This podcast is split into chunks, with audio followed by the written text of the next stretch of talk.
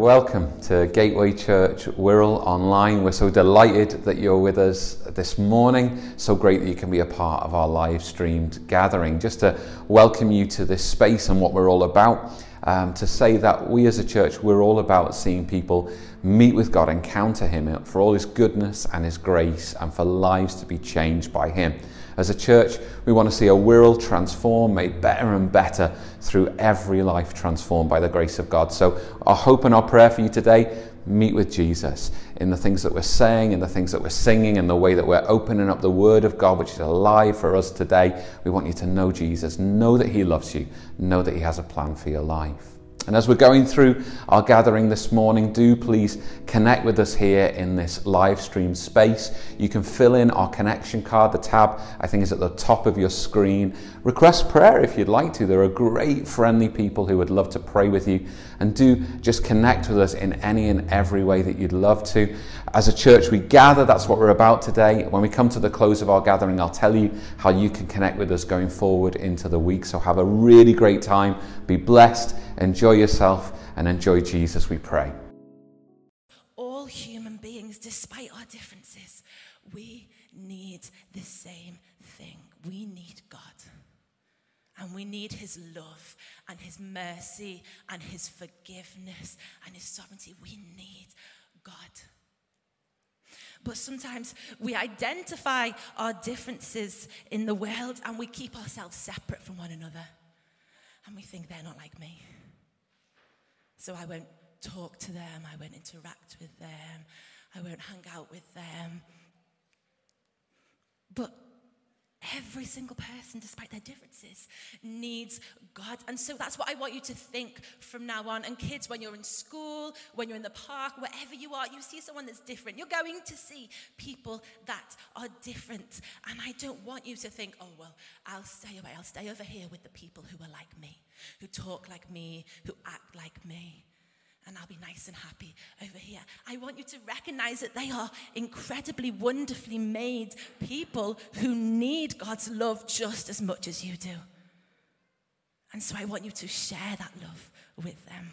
It doesn't matter how different they are, they are so loved by God and they need to know it. So, just as how we wouldn't treat the things of this earth differently? Do they look a bit differently? We would feed our plants exactly what they need to grow. Give one another exactly what we need, not to be treated differently, not to be divided, but to come together and show God's love no matter our differences. Celebrate those differences.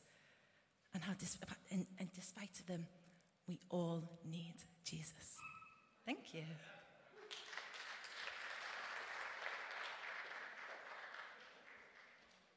Amen. I do like the way, whenever there's a family spot, I'm left with some food up here, which is fantastic.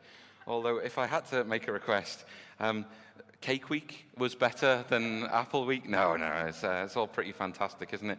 And, um, and, and it's great that there are so many different ways that we can represent our, our diversity, our uniqueness, and the way that God is um, bringing us together remarkably. Now, I say that God is bringing us together, but really the thrust of everything we're talking about over recent weeks is that we're invited by God to partner with one another in the work of truly becoming, being, representing his body here on earth. And what we're saying through this invited series is it's not, it's not really good enough just to affirm kind of verbally, yes, we're a family, yes, we're a body, but then never do anything about it. And our world, which knows way too much of division, of power plays, of seeing the difference, accentuating the difference, and, and actually uh, putting down other people who are different. Our world that knows far too much of that needs a church that doesn't just pay lip service to uh, diversity and unity, but actually demonstrates these realities in the fullness of the power of God. Does anybody want to be that kind of church? That's three of us. How about the rest of us? Anybody want to be that kind of a church? A church where we really do, truly do love one another. And, that, and that's what we're investing ourselves in um, through this season.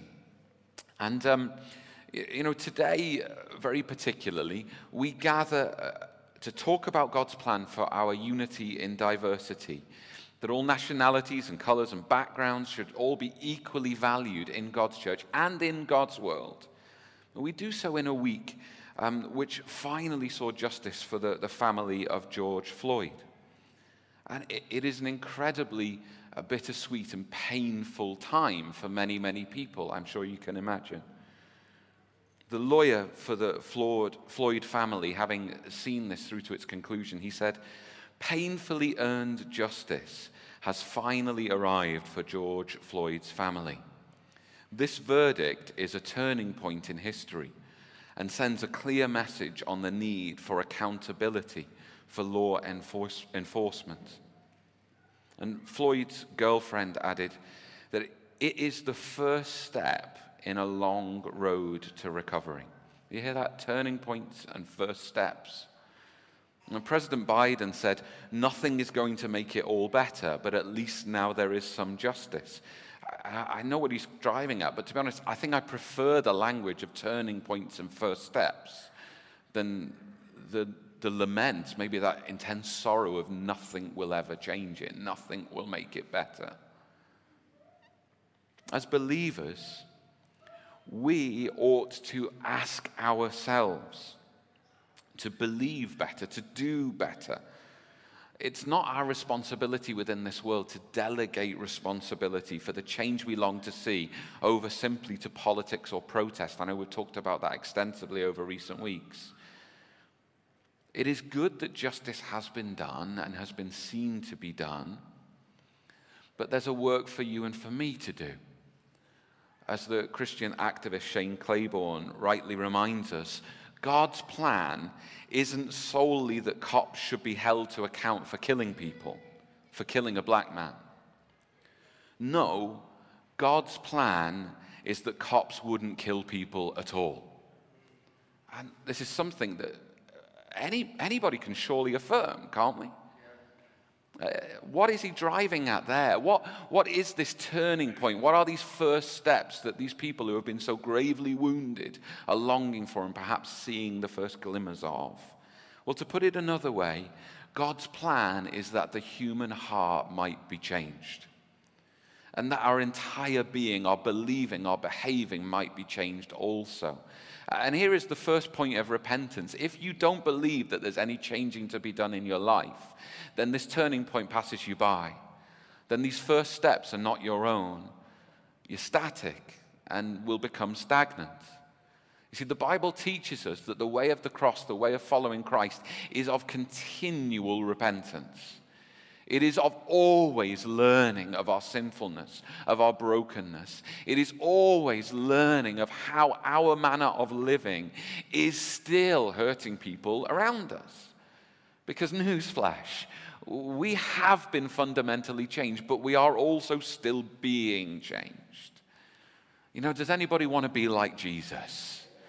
Does anybody believe that they are fully like Jesus just yet?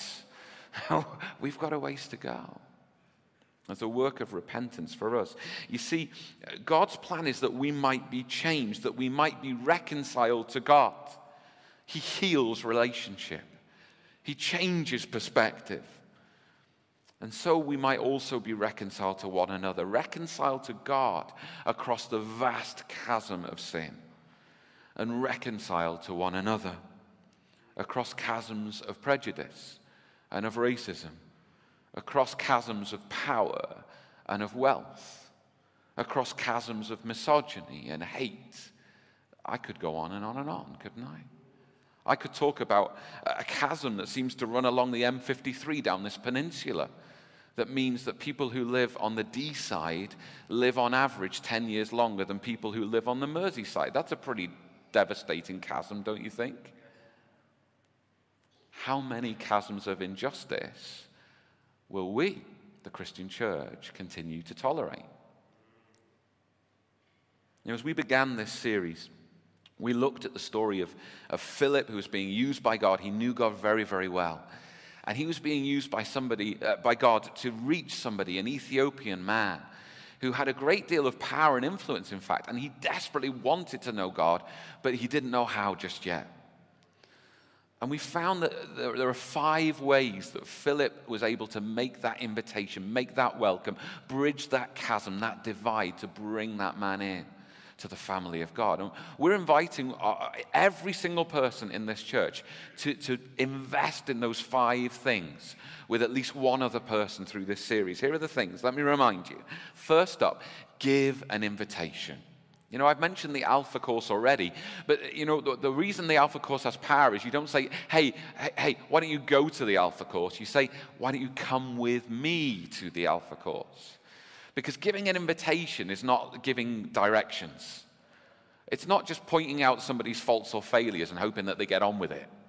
Giving an invitation is saying, I'm invested in you, and I hope that you'll be invested in me. So that's the first point. Give an invitation. Secondly, sit down together because, you know, we'll, we'll talk about these issues for the next few weeks, but then we'll begin to talk about something else because there's so much in life to talk about. The challenge here is it's so, so easy as Christians to hear truths from Scripture or to, to think about certain things, but then that, that little period of time comes to a close and we're like, oh, well, that was interesting, and then we move on. Anybody ever done that? You don't have to stick your hand up. As pastor, yes, I've done that. God is saying, give an invitation, but then sit down together. Stop moving for a minute, would you? And show that you love somebody by sitting with them. Or maybe at the moment, going for a walk in the park with them. COVID regulations and all that. Sit down together. Thirdly, share Jesus. He's the only one who will ever change us, and He's the only one who can ever change our world. He's the only one who's ever done it. He's the only one who's ever going to do it. Everything else is approximations at best. Share Jesus. And as you see that Jesus unites us, we, we share our own stories. Listen first. Don't talk first. Listen first. Listen to another story that uh, somebody who's not like you, somebody who comes from a different background, a different nationality, a different upbringing. Listen first and then share your story. And then, as you see that you're investing in these things and learning and, and, and hearing what God is saying through it all, you will find that you grow spiritually. And I hope and I pray that you want to do exactly that. You see, we want to find God's way of moving beyond managing hate, beyond justice that simply works as retribution, that, tr- that tries to give penalty for sin, to actually the, the justice of God that seeks to restore humanity to what God always intended. See, God's plan for our world is not just to kind of try and hold back the tide of our brokenness. God's plan for our world is not just to kind of put all of the hate and, and injustice into a box and shut the lid and put it in the corner and pretend like it's not there. God's plan for our world is for all of our sinfulness and all of our brokenness to be laid upon Jesus Christ Himself at the cross so that He might pay the price for it all that He might enable each and every one of us to come into a new and a living way, whereby all of these things are not only controlled, but cleansed. God's plan is to change us. And you know, I think sometimes we forget about this. You know, sometimes you know, we think that we're doing all right and we think that we're quite a nice person. What we mean by that is that we're kind of polite. and that we probably don't enter into any challenging circumstances that might bring out our own brokenness. God wants to do better with you. He wants to do better with me. And I wonder if we have the courage to let Him. It's, God wants to do better than us keeping our head down and not addressing hard things. God wants to reveal through His church His better way of loving understanding and humble generosity. You know, as we said last week, it's very easy for the church to adopt society's practices of whether it be protest on the one hand or, or tolerance on the, other, on the other hand. How, who wants to be tolerated? It's, it's not good enough. God has a plan for love, for genuine family. God, as Ephesians 3 and verse 10 tells us, he wants to reveal, demonstrate his manifold wisdom through the church, manifold. It's got lots of parts. It's, it's multifaceted like a well cut diamond. And, and everything looks different, but it all works in beauteous harmony, revealing the, the, the fullness of the wisdom of God. Newsflash I'm not good enough to reveal the fullness of the wisdom of God. Newsflash, neither are you. Uh, no one of us is at all capable of revealing the fullness of God's creative imagination or his purposeful wisdom or his redemptive glory. God calls us together to do that. Manifold wisdom, multi layered, multifaceted, the very nature of God. Look, this means then that church is not just you, nor is it just people who look or sound like you. Church is broader, greater, more beautiful, more, dare I say it, interesting than that. I can't think of anything worse than a church full of Pastor Gregs. No amens. Restrain yourselves. It would be appalling. It would be as dull as ditch water. I know me and I know this is true. But it wouldn't be that great if it was just people like you either. I, How many other ways have I got of offending you here? Um, I got a few. Let's work through them. Uh, we need more, more to love and make room and embrace the more. Means that there's a reaching out to be done that will involve a level of, and maybe quite a high level of discomfort. Discomfort. Has anybody ever found that Christianity involves a lot of discomfort? God comforts the disturbed, but he disturbs the comfortable. That's what he always does. And last time we considered the story of Peter being prompted by God to reach out across divides to Cornelius. You know, a man whom Peter might ordinarily have considered to be personally unclean, a man whom many in the society would have considered to be an enemy, and yet God enabled Peter to reach out across divides. It's the only reason why any of us here today have the gospel of Jesus. It's because they did it. They did the uncomfortable work, the hard work. And today we're considering another story of God's powerful work of reconciliation. It's from, again, the book of Acts, and chapter 9 today is where we're going to find ourselves. And what we're really considering today is what we are calling today the elephant at the table. You know, we've said already uh, that we're talking about this, this sense of sitting down together at the table. Last time we talked about the food on the table, and today it's, there's an elephant at the table. What is that elephant? It's, it's trust. You know, it's one thing to have an elephant in the room, but if there was a room as big as this, it's a pretty big room, then even if there was an elephant in this room, you could probably skirt around it okay.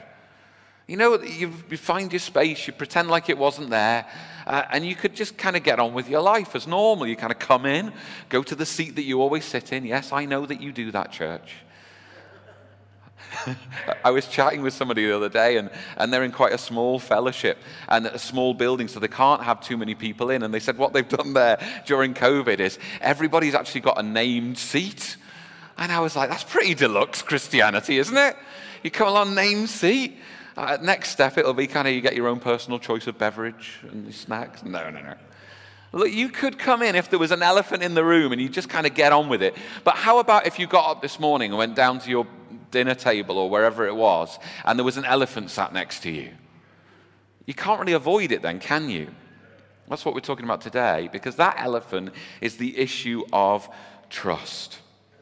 And this is what we're going to need to really sit down together and do the work, no matter how tough it can be. Acts chapter 9 describes the conversion, that is, the turning around from a way of, of, of, real death and destruction into the way of God's life and light. The conversion of this man called Saul. Now, Saul was actually involved in persecuting Christians. Weirdly, he thought that was what God really wanted him to do. He thought that was his way of expressing his devotion to God, was to hurt and harm and even be a part of killing Christians. He had letters from the Jewish authorities. This guy was really well connected. And he was traveling along to Damascus to go and persecute some people there. And on the road, he meets with God. And God speaks to him. And one of the things that God says is, Saul, why are you persecuting me? You see, God, when He looks at people hurting or harming one another, perpetuating false stereotypes and, and actually building up divides rather than bridging them, when God looks at that, He says, Why are you hurting me? Me. For us to hurt or harm or demean or diminish anybody is to try and do that to God. It's a fundamental reality. Every single person being made in the image of God. And, uh, and God really skewers Saul in this way. And in fact, does even more than that. It's, it's a kind of a strange irony, isn't it? That, that Saul, who had a real spiritual blindness to what he was doing, was then naturally struck blind. Hopefully for Saul, I think it did. It really kind of made it apparent. You're blind, you don't know what you're doing, you don't know who you're looking at. And Saul is led then into Damascus, a bit different to how he imagined going there, you know, in power, with status, in charge to persecute. Now he's there being literally led blindly. That's a, a demonstration of humility, isn't it? I think we'd all do well to have that kind of humility. May God help us not to need to be struck blind. And then he goes and he meets with a man named Ananias. I'm going to read a few verses to you from verse 10 of uh, Acts chapter 9. And it says there, there was a disciple at Damascus. A disciple is a follower of Jesus, somebody who's seeking after him and getting up close and learning. And there's a disciple there called Ananias. The Lord said to him in a vision, Ananias. And he said, Here I am, Lord. And the Lord said to him, Rise and go to the street called Straight, Straight Street and at the house of Judas, look for him. It's not that Judas, just in case you're wondering, a different Judas. At the house of Judas, look for a man of Tarsus named Saul. For behold, he is praying. And he has seen in a vision a man named Ananias come in and lay his hands on him so that he might regain his sight. But Ananias answered, Lord, I have heard from many about this man, how much evil he has done to your saints at Jerusalem. Ananias is saying, Look, I'm not prejudiced, but. Ever, anybody ever heard anybody say something like that? Do you know, I'm not a racist, but. You know, I, I, I don't hate those people, but.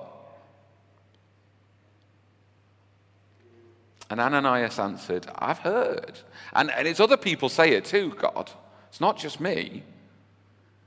I, you know, there's all this stuff, God.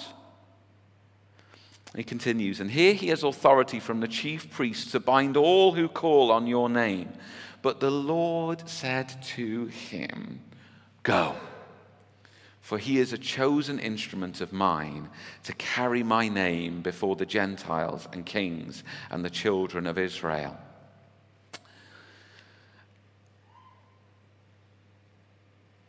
Ananias is being asked by God to trust. To trust in God, as demonstrated through Saul. And Ananias is asking what seems on the face of it quite a, a, reasonable question. He's saying, Can I really trust a Christian killer? That seems like a sensible question, doesn't it? Ananias is a Christian, Saul is a Christian killer. It's not obvious, is it, this connection? It's, it's like the hen saying, Should I really trust that fox? It's, you know, it's difficult. And the story is full of, uh, of, bridges of trust. If you were to read on the story, you'll find that, that Saul, having had his life transformed, Ananias ministering through him, bit of spoiler alert there, he goes to Jerusalem. And this former Christian killer transformed by God then has another bridge of trust to, to, to bridge. You know, the, the, people in Jerusalem, they're like, has he really changed? Can we really trust him? Is the testimony true? It's all about bridges of trust, learning how God can move us. And, you know, for, for some of us in our church, maybe many of us, we find ourselves in positions of actually once bitten, twice shy. You know, I, I, reached out before, I tried before, I was a person of welcome before, I, I tried to bridge divides. And look, this is probably more pertinent for, for those within our church who feel like they're not in the majority, or maybe feel like they don't have the power, or don't have privilege or status within our broken world, our broken society. And, and maybe in the courage of God and in the humility of His grace, you've reached out and it, it hasn't worked out. Maybe you've been hurt. And there's a temptation then, isn't there, to, to, to say, no, I, I don't think I'll try anymore. You know, as we've said numerous times during this series, it, it, actually isn't primarily for the people who, who find themselves in the minority or without the power to make the running here. If you find yourself in the majority, you're finding yourself in a place of comfort. And what did we say? God disturbs the comfortable whilst also comforting the disturbed. This is a hard thing. Trust is a profoundly difficult thing. And, you know, many, many people within our world ask for trust. We're surrounded by a, an advertising culture that says, trust our product, trust our reputation, trust this, trust that, trust the other. And then you find yourself getting another email saying, oh, goodness, we've lost all of your personal data to another hacking scandal. And uh, you get these emails all the time. It's like, how hard is it to keep hold of my data? Just write it on a bit of paper and put it in an envelope somewhere. Um, maybe that seems simpler to me. And then this week we've had um, the five best teams in the Premier League and Tottenham Hotspur. Um, it could have been Man City. So uh, the five, and they say, Trust us, trust us, trust us. We're a family, we're a community. And then they say, Oh, but we're going to do this with your club. There's not a lot of trust about in our world, is there? It's a hard thing. Who can you really trust? What is trust? Joel Edwards, who used to lead the Evangelical Alliance, and, and Micah Challenge, amongst other things, he said this Trust is not an unconditional vote of confidence in people or a person. What he means is, it's not the same as being naive. You don't have to give your life away to anyone, anyhow, on any terms. That's not what anybody is being invited to do, but we are being invited to follow the leadership of God to trust in ways that bring about his purposes. Ananias is being asked by God to trust Saul. And so, because this is a hard thing, God gives Ananias some encouragements along the way. He's like, this is how you can do this. Uh, and let's have a quick look at them, shall we? You continue in Acts chapter 9, and you'll find that God says this, and we just read it at the close of our reading. Verse 15 God says, Go to him, this man is my chosen vessel now that sounds really weird. It's like, uh, sorry, God, did you not hear me say that he's a Christian killer? You must have missed that bit. And you're sending me across this divide to him. Uh, does anybody know that God is really optimistic? God is a glass half full kind of guy. In fact, better than that, God is a glass absolutely full and overflowing. Um, God just pours out optimism. Do you know, He has to, because God's looking after me and you. you know, uh, I'm not sure that I would be able to deal with me if I wasn't optimistic. Sometimes we're blooming hard work. But God is optimistic. This man is my chosen vessel.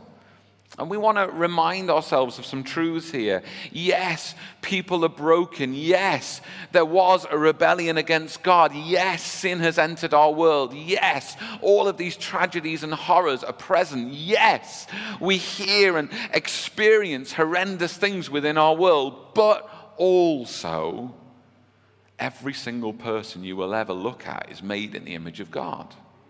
That's a hard tension to hold, isn't it? It's a hard tension to hold, but God invites us to do so because to do so allows for His optimism to start to infect us, to change our perspectives and our manners of living. We as Christians, we can look at others and say, Oh, I give up on them. They're terrible. Why should I bother with that person? You know, just recently, um, the, the Duke of Edinburgh passed away, of course, and and there's obviously, when there's such a significant event in society, a lot of outpouring of, of opinions and emotions and so on, an awful lot of it positive regarding his relationship with the Queen and his lifetime of service. But there was an awful lot also of vitriol, frankly, towards the things that he perhaps had said on occasion. Certainly, he had said things that should never come out of the mouth of anybody, really. And some of his presumed opinions and behaviors. To lambast somebody in that manner is not the work of the gospel. You see, what we are invited to do as believers is to recognize the image of God in somebody and by the investment of everything that we have, not to say, here is justice, let it hit you around the head and deal with you, be it ever so severe, but to say, actually, I'm going to work to bridge those divides. I'm going to say this person is made in the image of God. And, and, and if there are things to call out, then they should be called out in relationship, in the invitation and the sitting down together. And then we can work together so that we each might become yet more like Jesus. God is optimistic about people. I'm not sure we always are. Because it's way easier just to, to fling a truth grenade and leg it in the other direction. It's way easier to do a bit of name calling and then say, right, my work here is done, and go and sit back on the couch. Yes, we are fallen, but we are still made in his image with all the potential that that means. There is a strong tendency in our culture to pigeonhole other people. I think we're going to take another song in a moment. Um, that would be really helpful if you come. There's a strong tendency to assume the worst of one another to judge books by their covers the covers of color, of nationality, of educational background, the covers of, of what part of the Wirral they come from. Don't worry. What their accent is, the cover of stereotypes of, of, of men or of women, the cover of ages or generations. And God wants to ask us today do we go for the caricature or do we really get to know the individual? Are you optimistic about others? Come on, would you stand with me for a moment? We're going to have a song offered for us now, and there's a time of reflection for us all. In a moment or two, we'll come and share our closing thoughts. But I would invite you now to allow for the work of repentance in your heart and life. Just ask yourself Am I comfortable? Or am I challenged? How am I a person of invitation, of welcome, or do I just assume I know and step away from those I might consider other? God is calling us out and calling us on. Let's reflect on these things together. We're singing this morning, we're praying that we've seen Him move, move mountains. We believe that He'll do it again. I believe that God is asking us. We want to see mountains moved. Pray the prayers of picking up a rock and shifting that. God wants to move mountains, but He's inviting His church to start picking up a rock in prayer. To start picking up a rock in our actions and our manners of living reaching out, are really truly loving, investing in one another, are really truly being people of welcome and invitation. God moves mountains. And very often he does so directly through his people. God is asking each and every one of us to find a rock and to pick it up and move it. To get to work. I'm going to invite you just to take your seats for a moment or two. To share in a few closing thoughts before we finish our time together. But before we do, um, week by week, we're having stories of what it means to be invited, to be welcomed into God's church. And we have a story this week which I think uh, features Bola Kahindi, and, um, and that's going to come up right now for us. Thank you very much.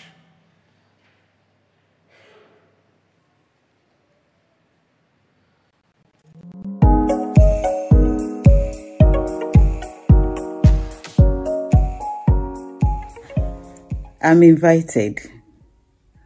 I joined the church after marriage, so automatically it became my church too. Um, initially, I joined the church cleaning team. Then I later joined the church prayer team. And this has helped me to serve in the place of my calling. I've never felt excluded in the church serving the Lord, but I wish there would be more interactions outside the church socially. Our church is an international church, but firstly is the body of Christ. And this is how we should see each other and make each other feel. We may look different, we may sound different, but God sees us the same, His children. So we should appreciate, welcome, and value one another, fulfilling the law of Christ. So no matter your tribe, no matter your tongue, you are invited.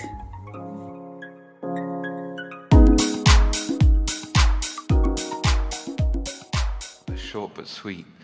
And, um, and I, you know, many of us, we do, we do know Bola and we know her as a woman of service and as well as a woman of prayer. And I think that was just so key to what she was saying about her investment being a means of invitation.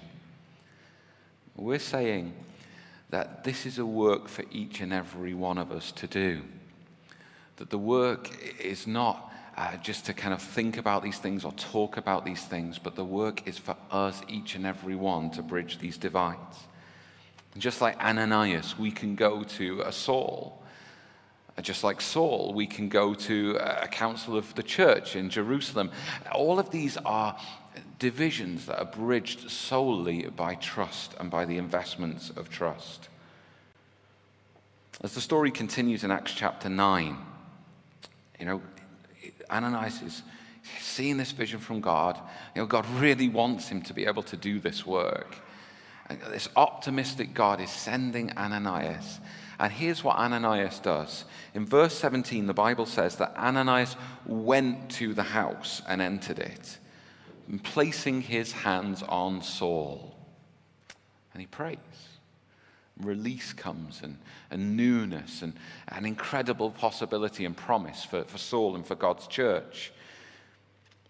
At the moment, the very thought of going into somebody else's house just seems like an impossible luxury, doesn't it? Just this idea that we might just be able to go freely and sit in someone's front room and have a cup of tea. Oh, goodness. Feel free to invite me once it's uh, pr- appropriate. I'll have a cup of tea in anyone's front room. I'd be very happy to. Uh, it seems like an impossible luxury, but, but more substantially, notice what's happening. Ananias, who is the in, he's the one who has in relationship with God, and he's the one who it seems in that, that, that position of, of, of power. There, Saul, struck blind, and, and Ananias doesn't say, Okay, bring him to me. No, he goes to him. He goes to the one who will benefit from this reaching out. If you want to be part of God's work of reconciliation in the world, of unity in the church, of valuing one another across divides, you've got to go to other people. You can't possibly sit there in your front room watching the telly or, or you know, being a little keyboard warrior on social media and, and just thinking that that's going to bridge divides. Of course it's not. You have to go, and to go oftentimes to where you may well feel uncomfortable. You've got to go to another person's world, to their reality, to be part of their redemption. Not everybody lives where you live, does what you do, sounds like you sound like. But these are the folks that God is calling us to as a church. You know, we can even come to this building or be on the same live stream and be present with other people and, and kind of see them, but never know them never value them, never really invest in one another. And, and, and God says to Ananias, Go, go to them, go to them. And then, uh, as he begins to pray again in verse 17, Ananias prays over him, saying this. He says, Brother Saul. Now, you might just think that was Christian speak. I don't know whether they had Christian speak back then or whether that's something we've developed as we've gone along. But he says, Brother Saul. You know, he doesn't go to him and say, and lay his hands on him and say, Christian killer Saul, let me pray for you.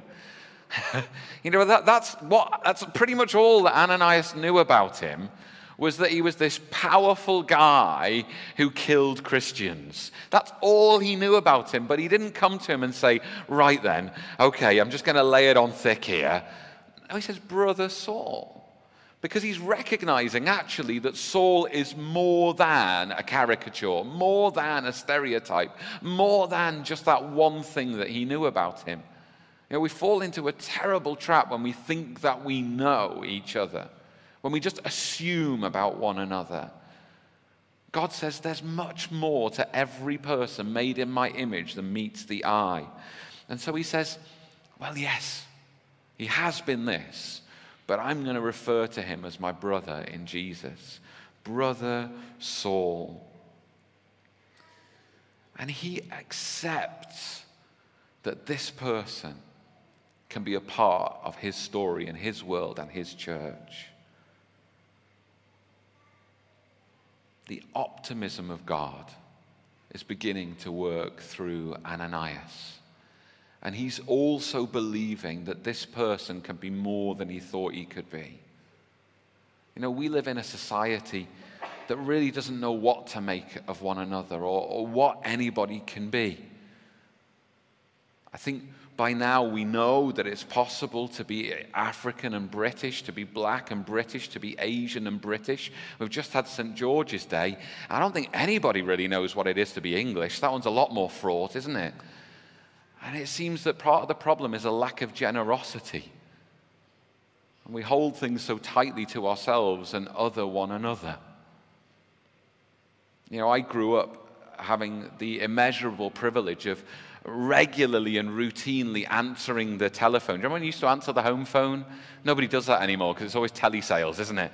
But you used to answer the home phone. And, uh, and, and, and I would answer the home phone, and regularly somebody um, from Nigeria or well, normally from Africa would uh, speak to the, uh, over the phone to me, normally at a strange hour. Um, and, uh, and they would speak to me and they say, Is mummy there or is daddy there? And, and all of a sudden, I knew that I had an awful lot more brothers and sisters who I'd never met. And they didn't look like me or sound like me, but they knew that, they, that I was their brother. And they knew it before I did, but I, I got to understand it pretty quickly along the way. And I knew that my family was a lot larger than I had anticipated, and it was a really good thing. People are more than you think that they are. These are good things for us to learn. And you know, when we allow the optimism of God to infect us, when we allow the optimism of God to lift our eyes, to see a new horizon, and we get to do some powerful and profound things for one another. Again, to quote Joel Edwards, he says that we can invest in helping build an alternative past for other people. You know, folks uh, might come into our country from uh, difficult or challenging backgrounds. And it is incredibly hard for so many people to find their place here. Oftentimes, uh, and this I know is the case for many people in our church, you know, incredible high levels of qualification are routinely dismissed in this country. It's a travesty and an offense, but it happens. And people who've got massive backgrounds of giving and serving and leading within their local churches come into the UK and, uh, and, and they, they find that there's no place for them in a local church. And how can this be right? But if we allow the optimism of God to change our perspectives, we can see in one another what God has and is doing for one another. And we can say, though the rest of the world might say your past is worthless, we together can say that actually you are rooted and established in God with me, and your presence makes me better. We get to do this work together. And then we get to project into the future together. God said, He is my chosen vessel. He hadn't been yet. Nobody knew it yet. And yet it was true because God said it. If I were to say that we as a church, we can be better than we are, we can hear, as Favor calls her, Auntie Bola, um, saying Wouldn't it be great if there was more social interaction between the people of the church outside of these four walls? And we didn't just say we were family, but we lived like it. And we can say that that is true. This church is the manifold wisdom of God revealed in the world. Are you optimistic? Come on, stand with me.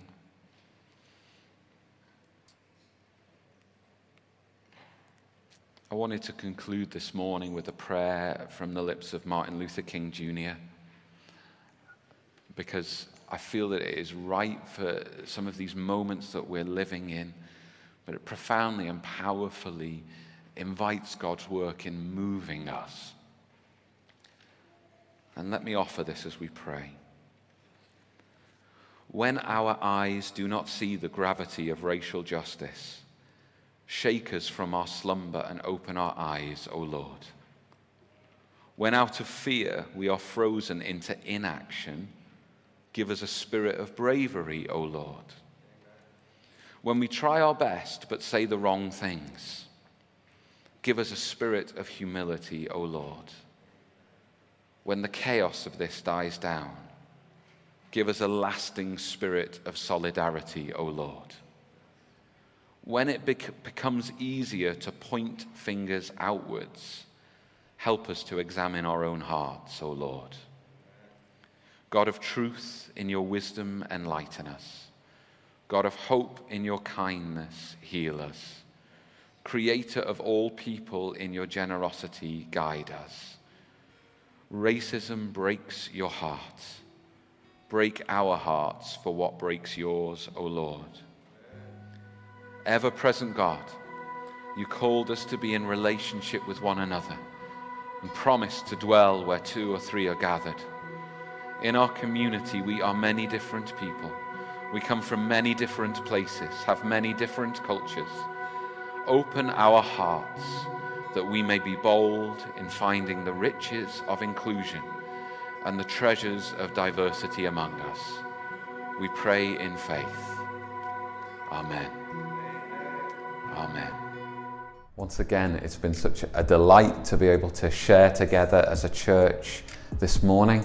And uh, we know uh, that taking what God has been doing in our lives, we can go and have wonderful weeks with Him. Just to um, invite you um, to journey together with one another as we go through the week. We as a church, we don't just gather, but we get going into what God has for us together. And we have these things called transform communities.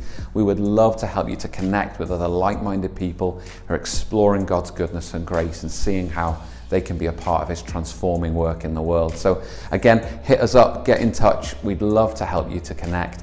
Anything that you need, any prayer requests, do let us know. And we'll love to see you again this time next week. God bless you and bye for now.